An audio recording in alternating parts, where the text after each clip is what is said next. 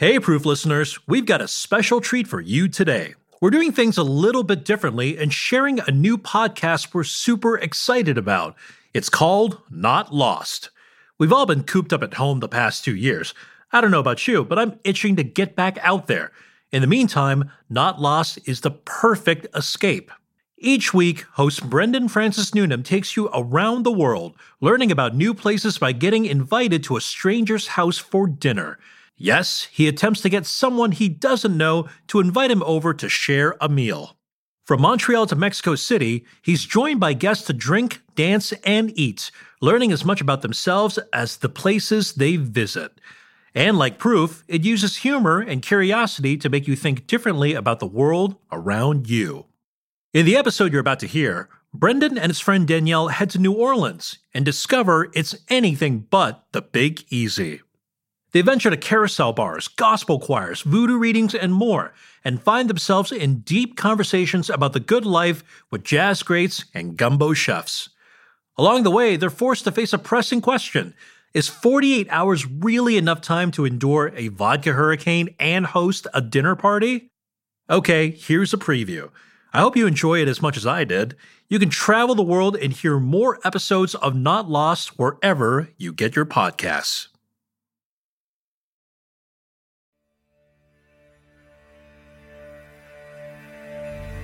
What it takes to feed the soul. What it takes to feed the soul. It takes a lot. We feed the soul by feeding the spirit. When the spirit do things that we ask them to do, we have to pay them back. So there's certain things that the spirit can't do. Can't eat, can't drink, can't have sex, can't sing, and can't dance. So you do those things in honor when spirit does things for you. So let's begin.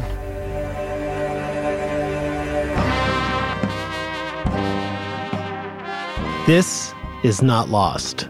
I'm Brendan Francis Newnam. Each episode, a friend and I travel somewhere, see the sights, and try to get a local to invite us to dinner.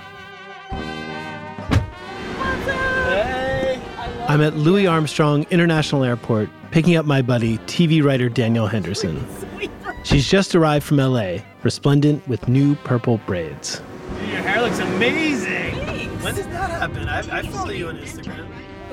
This episode New Orleans. I was on it for three days before I wanted to lose. I was losing my mind. What made you want to leave? As we drive into the city in our rental car, Danielle catches me up on her personal life. After years of being single, she recently joined a dating app.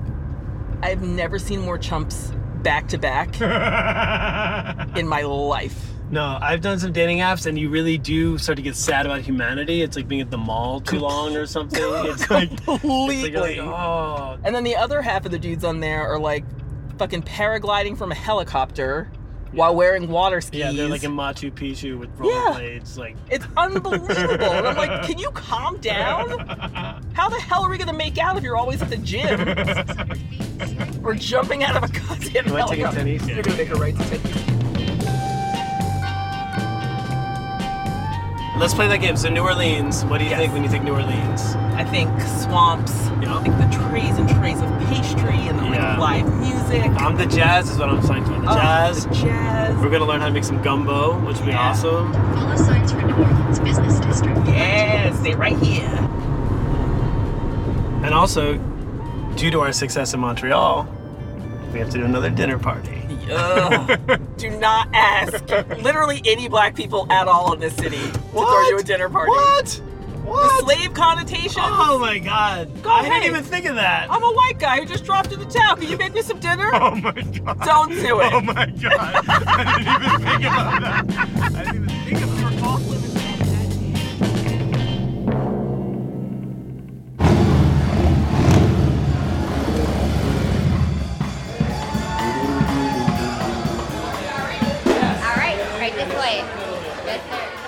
There was a wedding, um, uh, a wedding second line walking down the street with a brass band behind them. That's naturally New Orleans. And I still got here only like 30 seconds late, so I feel good about that. That's Maurice Carlos Ruffin, native New Orleanian and author of the novel We Cast a Shadow, a a satire of racism in the South. I am so happy to meet you both and share a drink. We're having lunch at the Carousel Bar.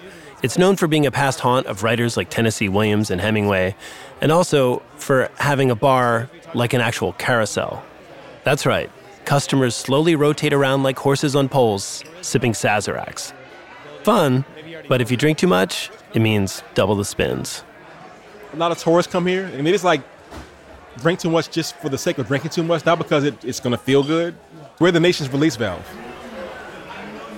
I've heard repeatedly that Mardi Gras comes from this ancient French tradition of sort of France during the, the, the sort of serf and peasant era, when the king would say, you know, we've been really oppressing these people really hard. Let, let them party for a few days. And that way they won't like revolt and try and kill me. Maybe when they stop doing that, that's when they cut his head off. I don't know. No, we want to do this all the time. New Orleans, I know this city is contains multitudes. Can you kind of try to summarize it?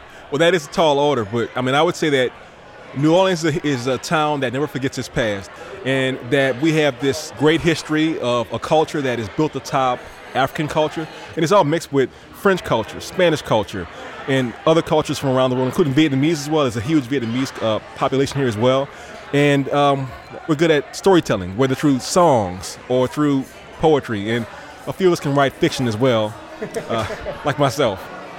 We're sitting next to this this case that has pictures of Faulkner and Tennessee Williams, these old dead white men who, who found purchase here. Yeah, we mentioned Faulkner, Walker Percy. Truman Capote. You know, they all came through here, and there's a reason for that. I mean, you know, if you're in mid 20th century America and everything is so structured and rigid, and you want to break out and have a chance to be your best version of yourself as an artist, come down to this bohemian sort of paradise where almost anything goes.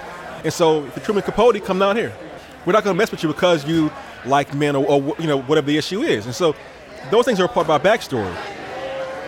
There was a TV show a few years ago called Treme, and um, Kermit Ruffins was in it. And there's this famous scene where this like producer or somebody's like, you know, you're one of the greatest uh, players of the, of the trumpet in, in the entire country. Don't you want to like go international one day? And he says, Nah, man. I just want to play in my backyard. That's the New Orleans ethos. It's not beating your competitors. It's encouraging an atmosphere of creativity. All right. Thank you, Peace bro. out. Appreciate it. Caesar salad, Caesar salad.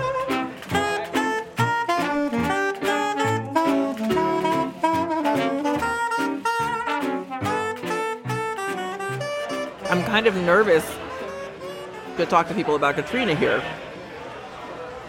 You know, it's, it's hard to bring up the worst event of somebody's life, but then it's also too important to ignore. Well, you know, I, I was maybe 26 or 27 when Katrina happened, and I probably had a lot of growing to do. And I can tell you that that experience matured me. We lost our house, we lost our cars, and then as the days and weeks passed, I looked back and recognized, you know, 80% of your city is underwater right now. It's all gone. You think, well, what's really important? You think it's the people that you love, and it's what you want to do with your life. And so I doubled down on being a writer. You know, I, I'm an attorney by, by trade, but I said, you know, Maurice, you, you're going to make a book one day, dude. It took some time, but I got it done, you know? Interesting. New Orleans has been destroyed like five times. The quarter burned down like twice. We had yellow fever, pandemics, multiple floods. Look around. We were not destroyed. Our culture is still here.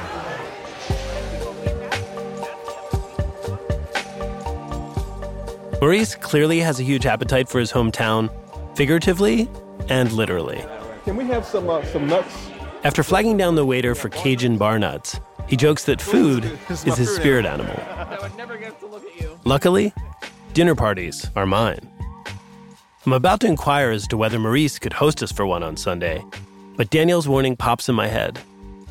So instead, I invite him to our place on Sunday, and we'll be doing the cooking.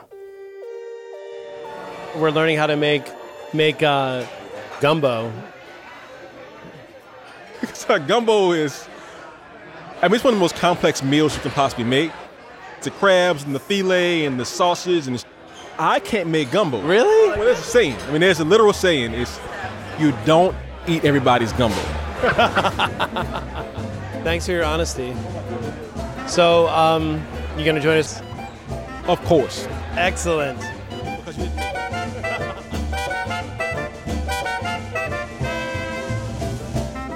With our first dinner party guest secured, Danielle and I hop back in the car and follow the Mississippi River into the swamplands and cotton fields northwest of the city. If we were going to take advantage of all that New Orleans had to offer, we'd first need to face the uncomfortable truth of where it all came from.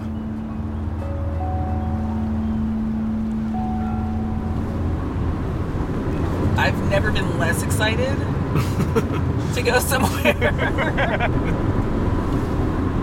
so much of this area is possible, or it's here, the history of it is slavery.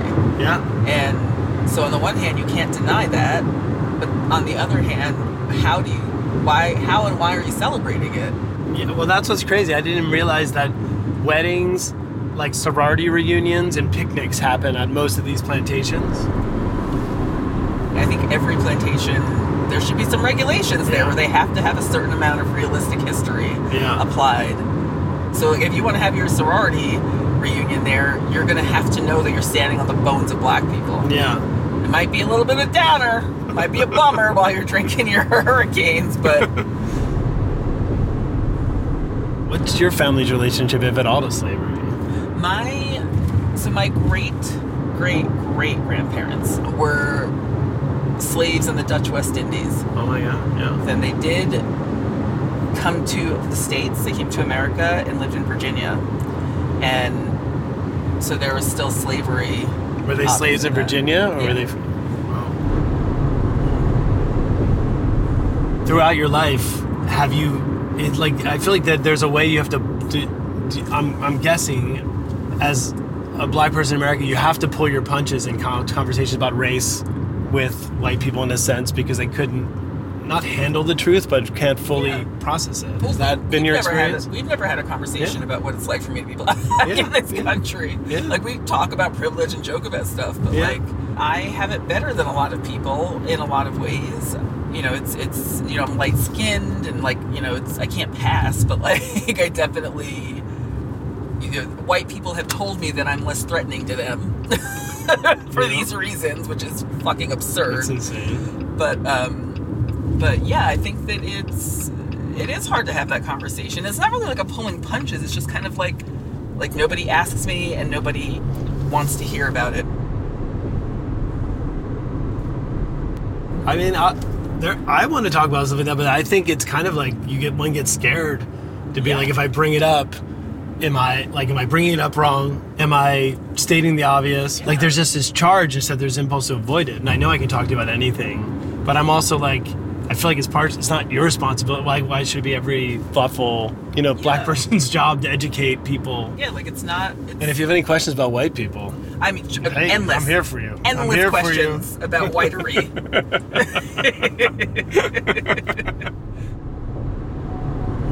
Well, I'm glad that we're here doing this together. me too i really am plantation entrance. We're here.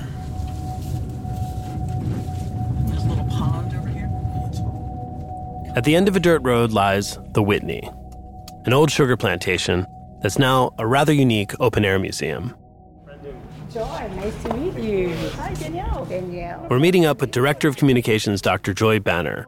Joy was born and raised a stone's throw from here, but left to get her PhD and teach African American studies in Texas for a few years before deciding to come back, much to her friend's surprise. When I told them that I was moving back to work at a plantation, they were like, Joy, is what's wrong? Do you need help? And I said, but no, this plantation is different because it focuses on the lives of the enslaved people. And they were like, Joy, that's that's even worse. what sets us apart from different plantations is this is a place of memory, right? This is a place of reverence. Notice that we don't start at the big house where the owning family lived, right? Because it's not about the big house, it's about slavery. So this uh, wall, though, has the names that we've collected so far of all the people that were enslaved. In West African culture, a person's name tells us a little bit something about who they are. It's a connection to their history. So Samba, for example, is it means the second born son. Um, Musa, that's a Muslim name for Moses, so we know that Musa was probably Muslim. So once a person is enslaved, many of them are baptized and they get Christian names. Yesterday you were free, Today you You're belong. Henry. You, today you're Henry, right. Yeah. right, And right. then today you're property, right? Like, Today they your property. You no belong to someone else. rights of. Um, but names are not recorded for the purpose of descendants going back and being able to know something about their ancestor, right? Oh, yeah, we, we can't hop on ancestry.com no, the way other people can. no, it does not work that way for us, right?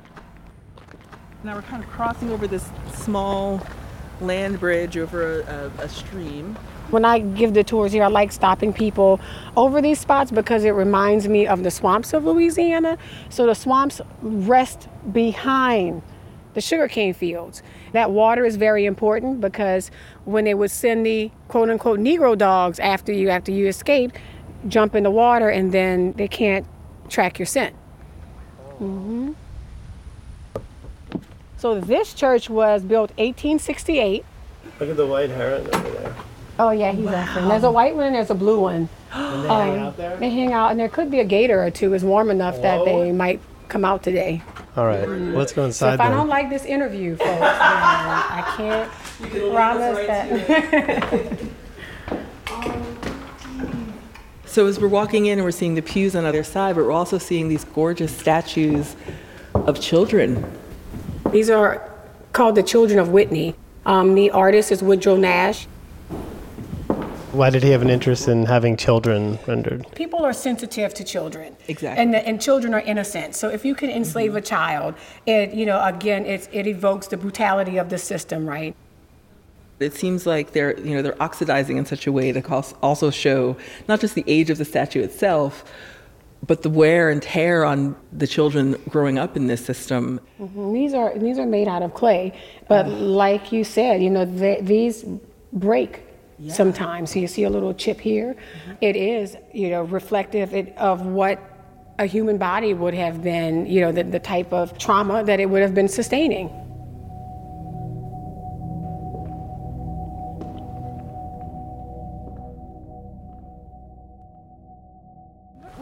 Bowls, like these, these, they look like structural art pieces almost, but Uh, were they useful on the plantation? They were sugar kettles. So yes, this is where you would process the sugar. Cane stalks were brought to the sugar mill and ground down into a pulp. Think about it, they're stirring thick sugar mixture, hot sugar mixtures. The lifespan of someone that comes to a Louisiana plantation and works in those fields is seven to 10 years. Seven to 10 years. They are working people from can't see to can't see, even chopping down the sugar cane they're having to go through very quickly with very sharp machete knives. So there are accidental you know amputations that happen. There are amputations that happen as they're feeding the sugar cane stalk through the grinder in the sugar house. The creepiest thing in this cabin to me it is this square that is cut out in the wall right over the bed um, can any of you guess why that's there Oh, that's for the masters or whoever's in the house to watch Mm-hmm. them having sex or. no no Oh, I'm That's a perverted. theory, I'm though. gross. That was Danielle. wow. That was my fault for bringing you there. Oh, she was there already. well, that I'm super curious. What was it for? Yeah, so there was a family living here until the 1980s. So this is where they would have wired electricity and put in a switch. They lived here until the 80s. Mm-hmm. So when we talk about the plantation system and how slavery will end, but the system doesn't, after slavery, where do you go? You've been, you know, forced to work in the in the sugarcane fields. That's all your skill is going to be sugar, sugar, sugar. Until, but now you're getting charged for the for renting the cabin. It's it's wage work, so they're getting Yeah. paid for it. But I, It's you're not indentured really servitude, getting paid. though. Yeah, right? yeah. You're not getting enough to really move off of this plantation. But can you imagine like having a body that's riddled with pain and injury and scars for someone else's benefit and privilege. Can you imagine like looking in the mirror and seeing the wrinkles in your face and all and knowing that has been for somebody else? You know? Yeah, don't talk about wrinkles. Nah, Naya done brought me there. I'm gonna get a wrinkle for somebody else. Now, now I'm mad, y'all. I'm mad.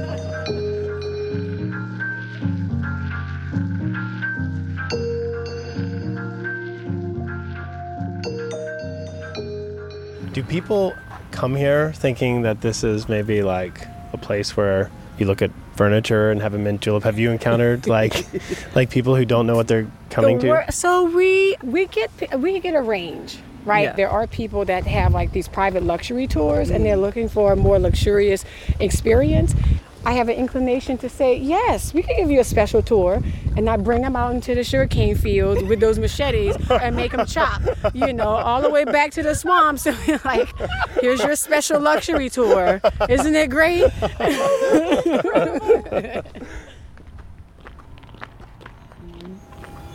What's that bell? Oh, so um, throughout the plantation, we have bells to ring in honor of, of the people that lived, died, and labored here. In their time, they would wake up at the tolling of that bell, knock off for lunch with that bell, and then come in from the fields at that bell. And so we use it as a way of, of remembering them.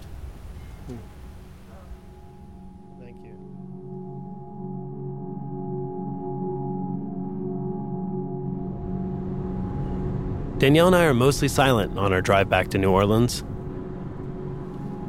We watch as the setting sun turns the swamp and sky incandescent shades of orange and purple.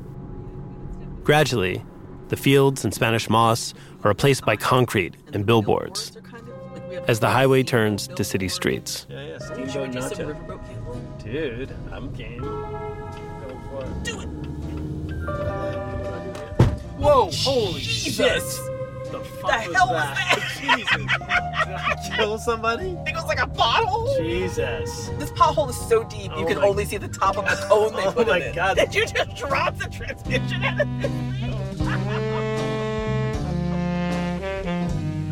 Hello? Hello? How you doing? We're in the French Quarter again, meeting up with Danielle's old friend, Becca Havens. So Becca's originally from New York City, but has lived in New Orleans for over a decade. She's also the daughter of the late great musician Richie Havens, a fixture of the local jazz fest. But I'm too shy to ever bring that up. It's beautifully disordered. It's funky, it's run down, it's old, it's adorable, and it's weird. And people walk around and don't wear pants and stuff. And it's just like, I just, it's awesome. Let's get off of this. Is a major beaten path. So let's just get off it. Since Bourbon Street is starting to pile up with drunk tourists, we decided to check out some of the quieter side streets. I'm like loving this wrought iron. I know. I feel like I'm on a movie set right now. It doesn't feel real. I mean, look at it. This is pretty dreamy. The foggy neighborhood is lit up with gas lanterns, and the houses with their iron balconies are painted peach, white, and blue. I know New Orleans is singular, but have there been any southern traits that you've taken you some time to adjust to, or just that you Racism. tell me more? That's Danielle crashing into a steel wall. Oh my god! Words people are comfortable using in my presence. I mean, it's just if you look it up, like every major avenue here is named after someone terrible. What are they going to do? Rename everything? Yes, yes, that's exactly what you're supposed to do. Is rename it all, and people just really don't want to do that. The racism and guns. People just carry them. Like, hey, I got my gun just in case.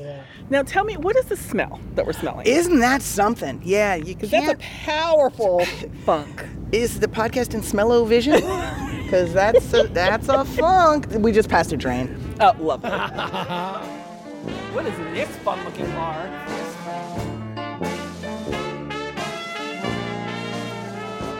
Two eggnog daiquiris and a hurricane. Cheers. Cheers to us. Uh, Boop. I was I've been single for five years, almost six years. I refuse to engage with this culture. Men have in their bio, I brush my teeth and I take a shower every day. What? As like the things you need to know about them. That's a very low bar. You feel better that you're married now? Yes. Straight men are in crisis. and it's a It's not easy to be us. If you think taking a shower is a beautiful thing to behold, you don't get laid. Yeah, they don't get laid. I'm down with that plan. I mean, I don't have a horse in this race anymore. But, but damn it, I will withhold sex from every man in America to prove a feminist point. Oh, it's it's bleak. It's bleak. We talk about the woes of modern love for a little while longer, and then decide to call tonight. a we reach out to you later? But not before I ask Becca if she'll join us for our gathering on Sunday. Will there be food? We're making gumbo. That is no small undertaking. This is uh, okay. Oh yeah, I'm going. Yes. Going. Those are the sounds of a hug. that went somewhere else. Eggnog daiquiris, carousel bars, the hard realities of slavery. One day into our trip in the Big Easy, and this place is already proving to be more rich and complex than we'd ever imagined. And I'm starting to wonder if I've also underestimated the rich complexity of its signature dish. Drifting off to sleep, I'm haunted by the image of a pothole, the size of a kick drum, and is filled with gumbo.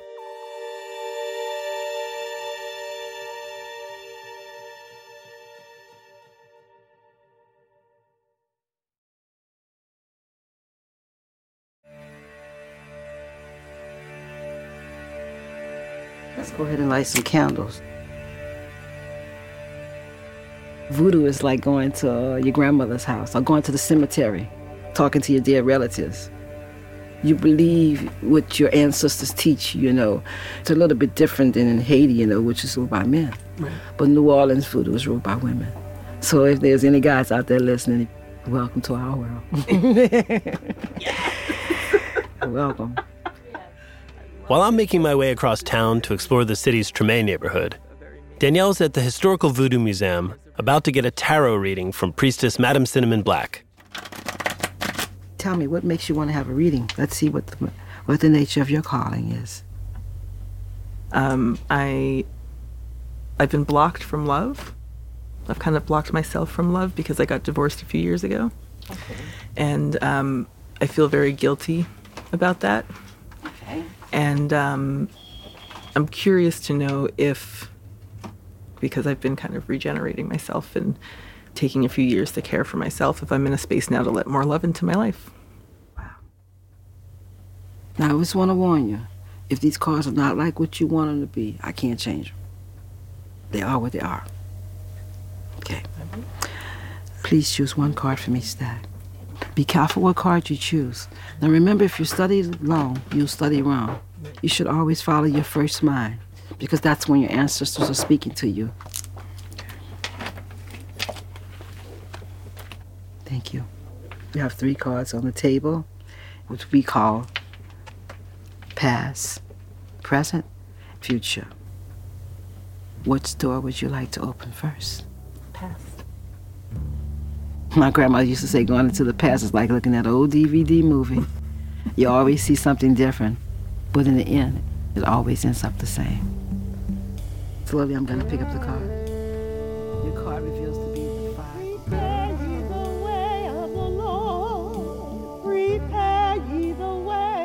While Danielle is exploring her past with Madame Cinnamon, singing calls out to me from the windows of St. Augustine Catholic Church. I go inside and meet someone who has their own way of talking to the spirits.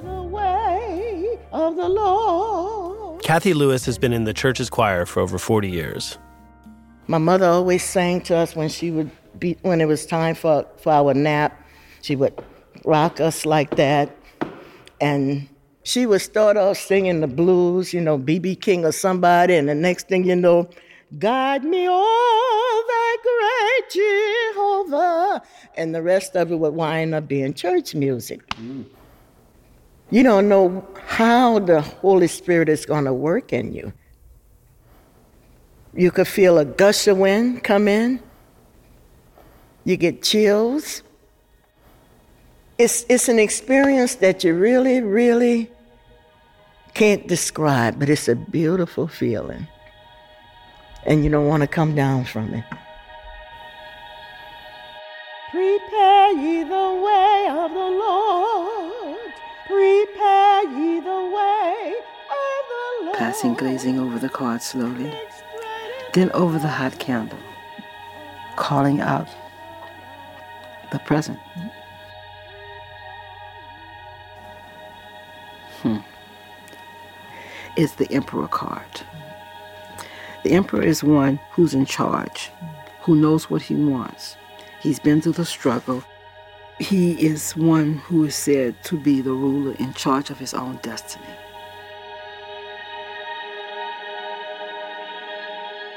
Honestly, I don't go to church much anymore. But as someone who listens to music, I know, I'm sorry. You slapped me. Don't apologize. but but music to me provides some side of spirituality. Like I feel when I listen to it, it feels like it articulates emotions I wouldn't I don't have just walking through the world normally. If you listen to Ray Charles, it came from the church, from his church bringing, and and they would accuse him of, of blasphemy. I got a woman way over town. That's from the old gospel song, I've Got a Savior. I got a Savior. You know, Do you think that's how God communicates with music? he communicates in all kind of ways. Uh, One time I was uh, working at the convent and I saw this little piece of paper. Something was on my mind, you know, bothering me. And this little piece scrap of paper fell out the trash basket and said, "Be not afraid." If you're open and paying attention, he's gonna communicate with you some kind of way. There's only one card left. The future. Some people want to know what's on the other side of the mountain. Mm. Others just say, whatever it is, leave it over there. Today, my dear, you get to find out. now, you know, I told you once before, I warned you. I will warn you again. If these cards are not like what you want them to be, I can't change them. Right. On the count of two, we're going to turn the cards over together at the same time. My heart is beating. This is scary. Are you ready? One and two. Oh my gosh. The Six of Cups. Shows a picture of a couple sitting compassionately, closely. The love in your life not being like it's supposed to be is if you look at this picture here as I'm looking at it, you're not even looking at it. Right. Your mind is elsewhere on what you're doing. There is a man out there for you. He sees you, but you're just not looking at him.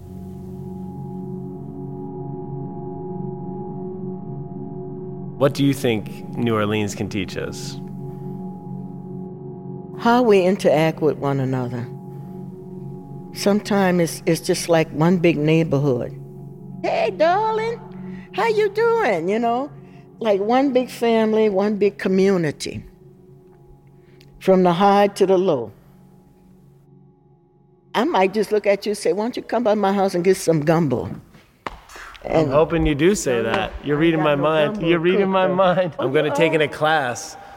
When I made my first gumbo, I was a pure wreck. a pure wreck. Why? Because gumbo is a, a dish that you build on. Hmm. If you burn it, you gotta throw that away and start all over oh, again. And you know, So, so would you try my gumbo? I don't-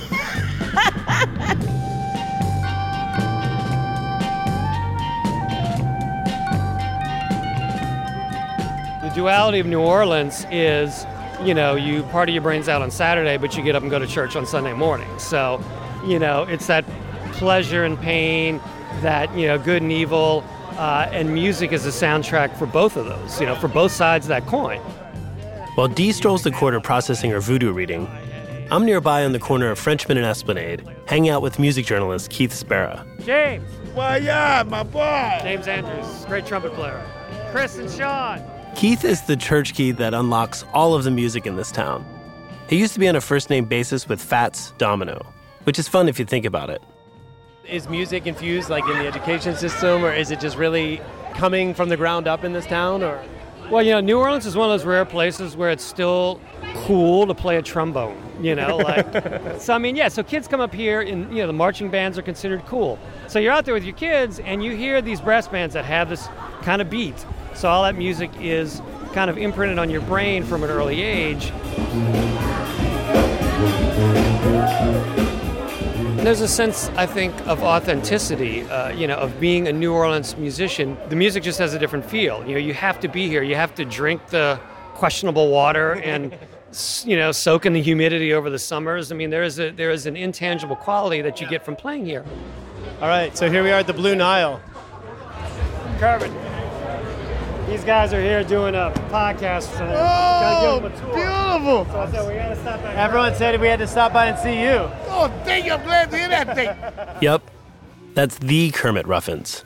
The trumpet player Maurice told us about, who's happy to play in his own backyard. Tonight, his backyard is the famous Blue Nile Club.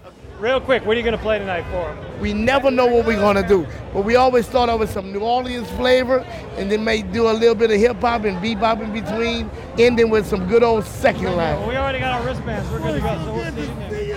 You guys coming in?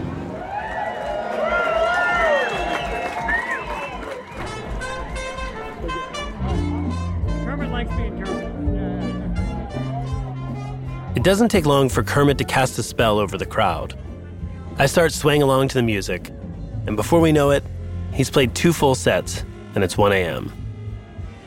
It doesn't feel like 1 a.m. though. New Orleans is like a big casino. There are no clocks and no windows. Time escapes you, and that's how it works here. But I, on the other hand, am well aware of the time because I know what time my kids are going to be going up tomorrow morning.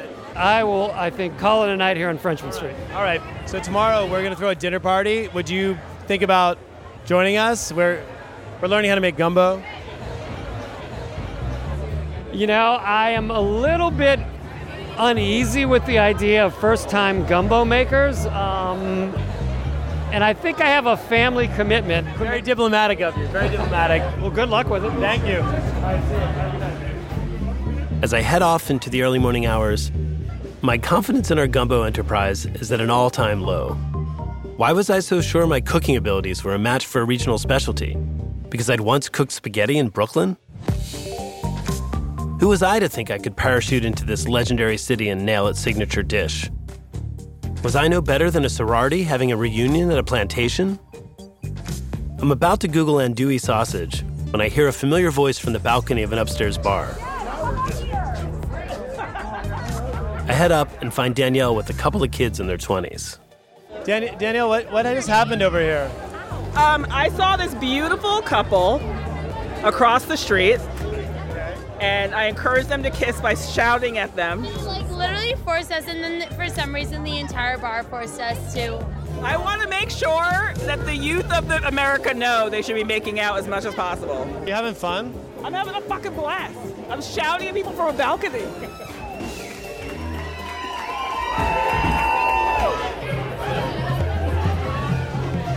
Rum and cokes and tequila. I was the one who was going to get drunk this episode. I've been making friends. Oh wait, you're the drummer. You're so cute. You're like a cute little Where's Waldo. Hey, thanks. There's the guy walking by with the tuba. The guy just ran out with the tuba. is this hair? Look at you. You're like a beautiful lion. Get in there and have some fucking fun. Look at this lion face. Whereas some people get aggressive when they drink. Tonight, Danielle just seems aggressively loving. Angel face. Like, look at her. She's gorgeous. Beautiful people. Look at this fucking You are gorgeous. All, all I'm here is to make sure that you are making out tonight. What's your type? How can I help you? I can't handle it. You have fun and wear condoms. All right, D. You do not need more babies. So cute. I'm signing off. I'm signing off. Don't sign off. Come here. Okay, I'll do a hug. Cannot believe you're not walking down the street with someone. My girlfriend's at home. Call her and take her out for a drink. I'm tired. I've just been working all night. You're too young to be fucking tired. Yeah. Speaking of. D, I think I gotta go sleep. Oh, I have to pee so bad. What are you looking at? You want to go?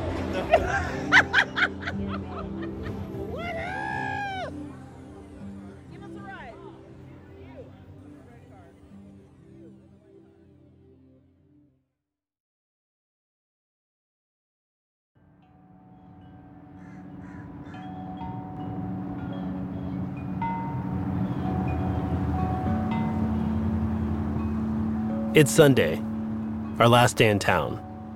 Danielle feels like death warmed over. So it's fitting that we're visiting one of the city's famous cemeteries. This is St. Louis number two. You go that way, that gate lock on that side. I keep them gate locked because they're dying to get in here. You said that before. You got that right. Y'all be careful. See you later. The crypts are above ground here because we're below sea level. Some are as high as 12 feet tall and have grass growing on top, waving in the wind. Sounds from the nearby highway ricochet through the gravestones. I like this one because it says Widow Marie Migleen. I just like that they have widow in there, and she died at 100 years old. And at the bottom it says, regret. Regret. Just regret. I'm going to have regret, but it's going to have an S. No matter what happens in my love life, I'm 100% having widow Danielle Henderson put on. Years ago, an ex of mine, she had just broken up with a person she was going to be married to. And I was like, I'm really sorry that happened. She's like, oh, it's just natural. She's like, men are afraid of death, so they're afraid to commit. Like, if you settle, that's one step closer to death once you, like, this is where I live, this is my family. Then the next couple stops down the road, death. As someone who is not committed and is a certain age, that phrase has stuck with me. I feel like New Orleans in some way makes the fundamentals of life more vivid, which are like pleasure and then the ultimate sadness. I think that's a good way to put it. What is this? The three X's, that's a marker of a voodoo grave. Oh. The voodoo reading? Mm. Do you think that is affecting your cemetery experience here now? Like, Actually, if anything, it's making me a little bit more calm. Madam Cinnamon made it a point to tell me before she turned over a couple of the cards that um, you know she can't control what the card says, but if it's something that I see that I don't like, that it's up to me to change it. that's interesting.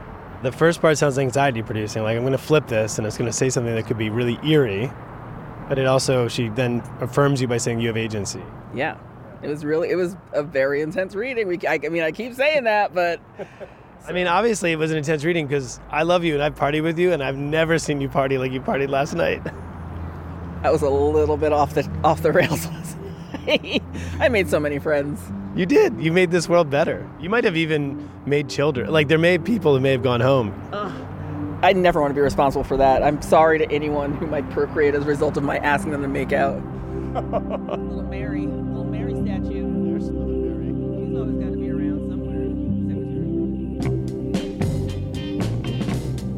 Our time in the city's nearly over. But of course, there's one last thing we have to do.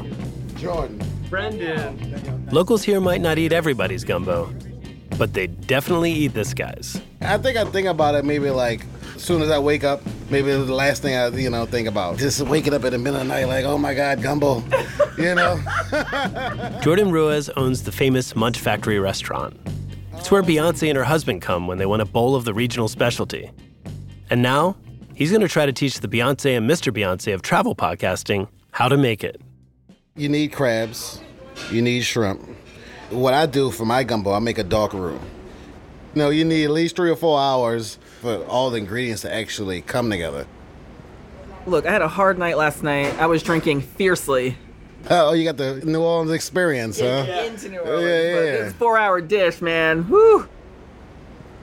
Can we just buy some gumbo from you and pass it off as ours? That's fine. Do what you want. Do what you want. Look. Yeah. Thank you so much. I'm gonna get your gumbo going. Yeah, get your Yeah,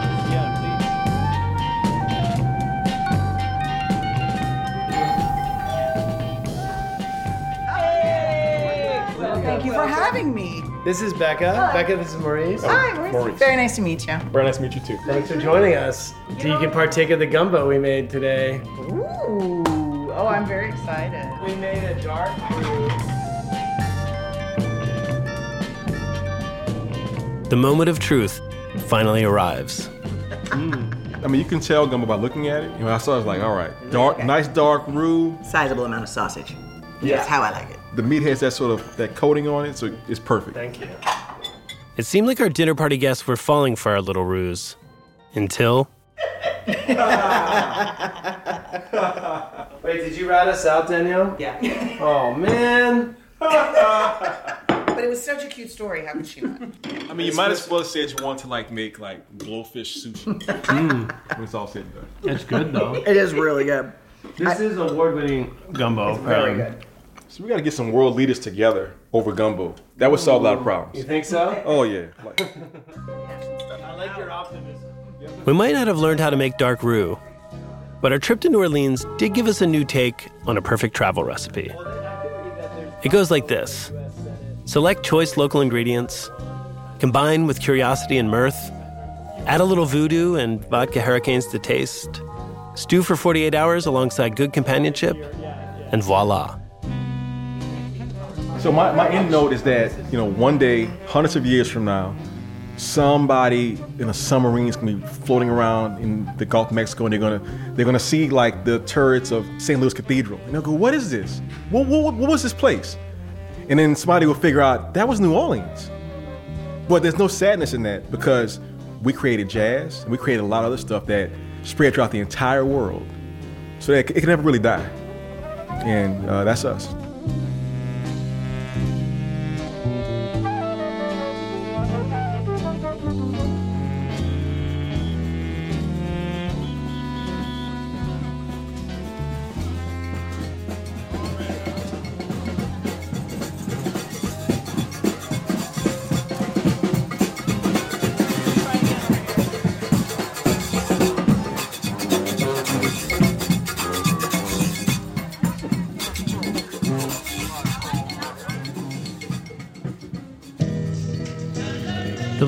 Producer on this episode of Not Lost was Crystal Duhame.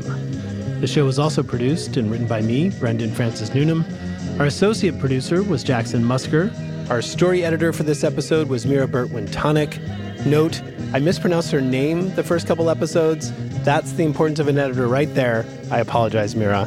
The show was sound designed and mixed by Crystal Duhame and mastered by Hannes Brown. A big thanks to my friend and this episode's travel partner, Danielle Henderson. Not Lost is a co production of Pushkin Industries, Topic Studios, and iHeartMedia. It was developed at Topic Studios. The show's executive producers are me, Christy Gressman, Maria Zuckerman, Lisa Leingang, and Letal Molad. Production assistance on this episode also came from Jacob Smith, Amy Gaines, and Julia Barton. Our theme song was created by Alexis Georgopoulos, aka ARP. And a big thank you to everyone who welcomed us in New Orleans Dr. Joy Banner and Whitney Plantation, Becca Havens, Kathy Lewis at St. Augustine Church, Keith Spera, Kermit Ruffins and the Blue Nile Club, Priestess Madam Cinnamon Black and the Historical Voodoo Museum, and Maurice Carlos Ruffin. I recommend you grab yourself a copy of Maurice's books, The Ones Who Don't Say They Love You and We Cast the Shadow. He's pretty darn good at what he does. And speaking of great, major thanks are in order to Jordan Ruiz and Munch Factory Restaurant for the truly delicious gumbo. Thanks for saving me for myself, guys. If you want to see pictures of where we went or learn about any of our guests, head to notlostshow.com. And if you are still listening to this show, you are fantastic, and you might probably have an extra moment to head to Apple Podcasts and rate and review us. It really does us a lot of good. Such a small thing, and it means a lot. Learn more about Topic Studios at topicstudios.com. To find more Pushkin podcasts, listen on the iHeartRadio app, Apple Podcasts, or wherever you listen to podcasts. I'm Brendan Francis Newnham. Until next time, bon voyage.